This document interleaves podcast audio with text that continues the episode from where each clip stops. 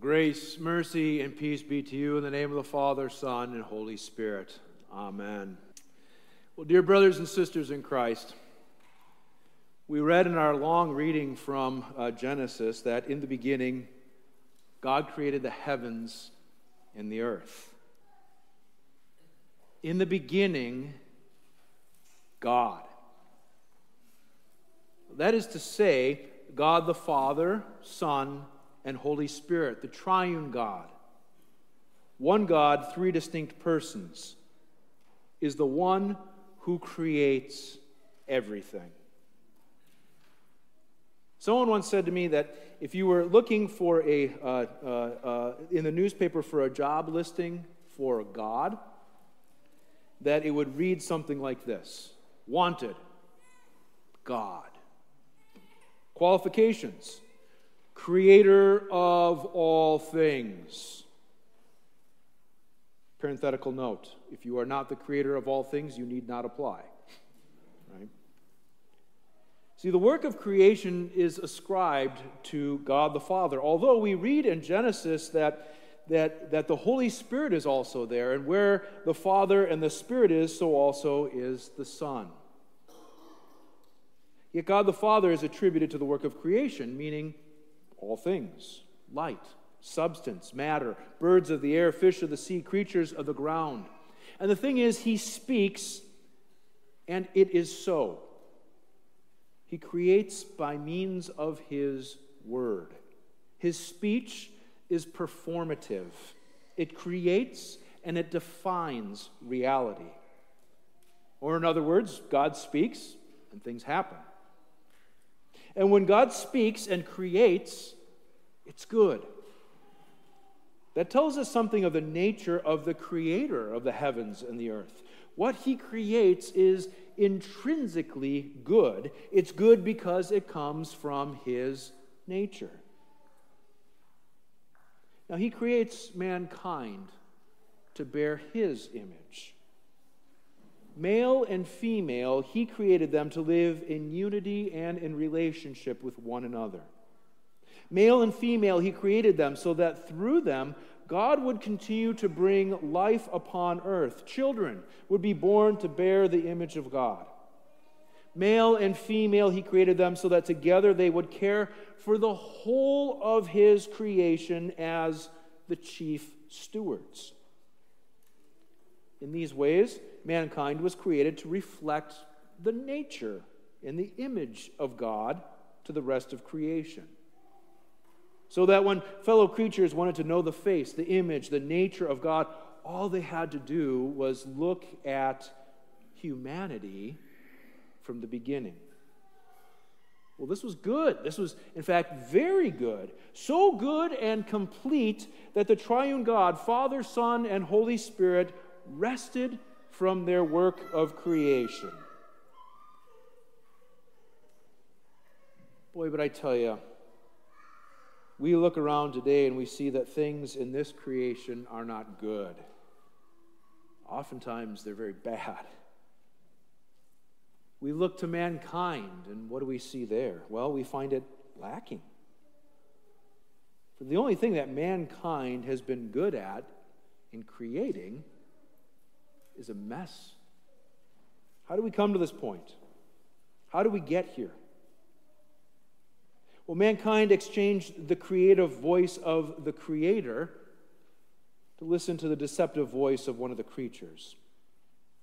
Mankind chose to be like God rather than to live in the image of God as intended.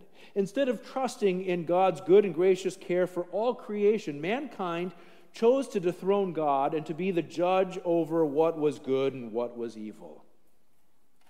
That was not in mankind's job description.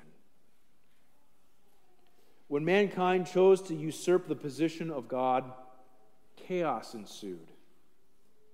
Instead of unity between all living things on earth, the mess that man created was one of enmity.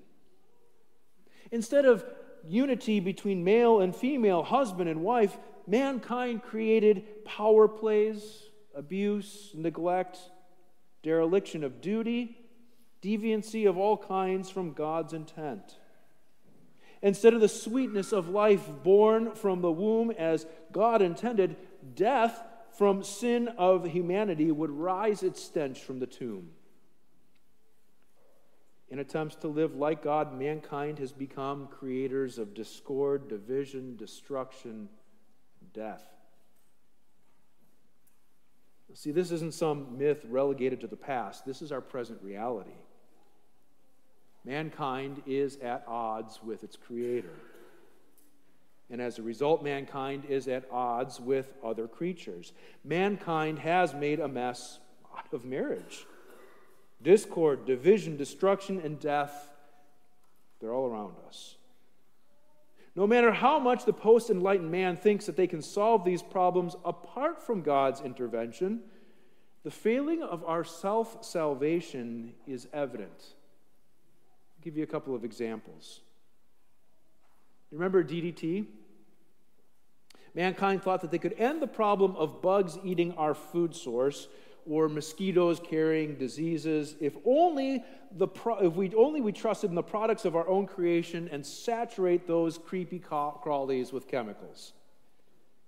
And the result?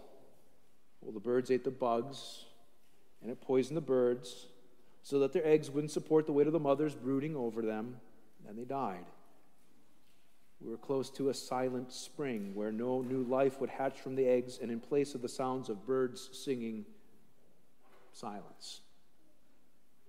Just one example. Another is thalidomide, a drug created by mankind to help reduce nausea and sickness in pregnancy. And what it ended up doing was creating birth defects in the children that the mothers were carrying in their wombs. Now, certainly, mankind is better now about testing medications, thankfully, and many exist for the help and the care of those that they're administered to. But, but isn't it curious to see and read those long list of side effects that are disclosed when medicines are being advertised? And what about marriage? When mankind decided to create and define marriage on our own terms, well, the mess that we have, been, we have created has been manifold and multi leveled. Cohabitation, no fault divorce, so that a couple can end their marriage if one happens to fall out of love with another, has set up for us a culture of practical polygamy. Men and women objectify one another and see others only as a means for self gratification. I could go on. And then, of course, there's the problem of death. Has there been anyone around that has come up with a solution to the problem of death? And if you may be convinced that death isn't a problem to be solved, but rather part of the natural order of things, then I invite you to listen to anyone who, uh, any one of the grieving parents whose children have been murdered, or a wife whose grief over the death of her husband is persistent. Reflect carefully on your own mortality and see if you will come to the same conclusion that death is not a problem. For I tell you the truth, even the bravest of souls are terrified when death is knocking at your door. Now, mankind has created the mess that we live in. The truth is that we all continue to contribute to it. Such has been our nature since we usurped God from his throne. And the truth of the matter is, we cannot clean up our own mess, solve our problems, let alone save ourselves. This much is true. But here's the good news the Father, who has brought this creation into existence, in love, sends the Son to save it.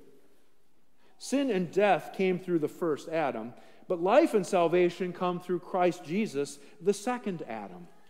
The uncreated, eternal God takes up the flesh of his own creation to rescue it and to redeem it from sin and from death. For Jesus is the very image of God. Where Adam and Eve were created and intended to reflect God's rule and reign, his mercy and grace, his dominion over creation as the original image bearers of God, and have lost it in the fall. Now, thankfully, in the person and the work of Jesus, the true image of God is revealed again. And for the purpose of restoring fallen humanity so that we would be again image bearers of God. Does this for us in the most humiliating way possible. He suffers and he dies in the mess that we created. He suffers and he dies for the mess that we have created. God in Christ Jesus suffers in the flesh of humanity. Now, he does this for the totality of his creation the land, the sea, the sky, and all the creatures therein who have been living under the curse of sin. But he does this for us. And he does this for you men and women, boys and girls who have traded being God's image bearers for the lie of being little gods of our own making, creators of our own mess. Jesus died for you to restore his image in you. The Father sends the Son to rescue and to redeem you and all of creation from sin and death. This he does definitively on the cross at Calvary. He dies your death. He breaks the curse of sin. He crushes the head of the deceiver. And he rises again to life so that you might once again be recreated, recreated in his image. As Jesus was about to ascend into heaven, he promised the sending of the Holy Spirit. The fulfillment of that promise is the reason that we celebrate Pentecost. But why is that such a big deal? Well, the Father sends the Son to rescue and redeem fallen creation, including fallen humanity. And the Father and the Son together send the Holy Spirit to create, recreate the fallen creation. Well, how? By bringing us back to the Son. As Peter preaches that first Pentecost, the Holy Spirit is at work bringing men and women to confess their part in the mess and to look to Jesus, the crucified one as the one who saves us from sin and death. God's word is performative, it creates that which it intends light, land, creatures, and now in Christ, new creations. The word of the Lord goes forth and recreates sinful and fallen creatures, but not only by the word, but the word and the water. As the 3,000 hear Christ crucified for the forgiveness of their sins, they are baptized into the name of the Father, Son, and Holy Spirit. And the Holy Spirit is at work in the preaching of the water and the word of holy baptism and recreates sinful and fallen people. It was true then, it's still true today. Through the waters of holy baptism, the mess of your sin is washed away. The triune God uses the water along with the word to drown your sinful nature and to raise you up as a new creation, a new person, as one who is redeemed by Christ the crucified. And so from that point on, all the baptized lived their lives as restored image bearers of God. From the first Pentecost until now, Jesus has kept his promise to be with his church as they baptize and as they teach.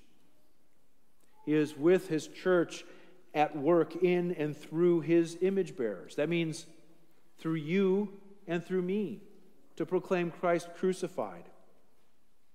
Now, pastors, we do this, we do this publicly from the pulpit, like Peter and the apostles, but you, you do it privately in your families, among your coworkers, your friends, and others. Particularly and probably most significantly in this day and age, if you're married, you do it in your marriages when husbands and wife love, cherish, and honor one another. Not that you have perfect marriages, as if those exist among us, but that there are marriages sanctified by God. A place where forgiveness is readily and graciously practiced. A place where you love and serve one another, honor one another, and living faithfully to one another as husband and wife.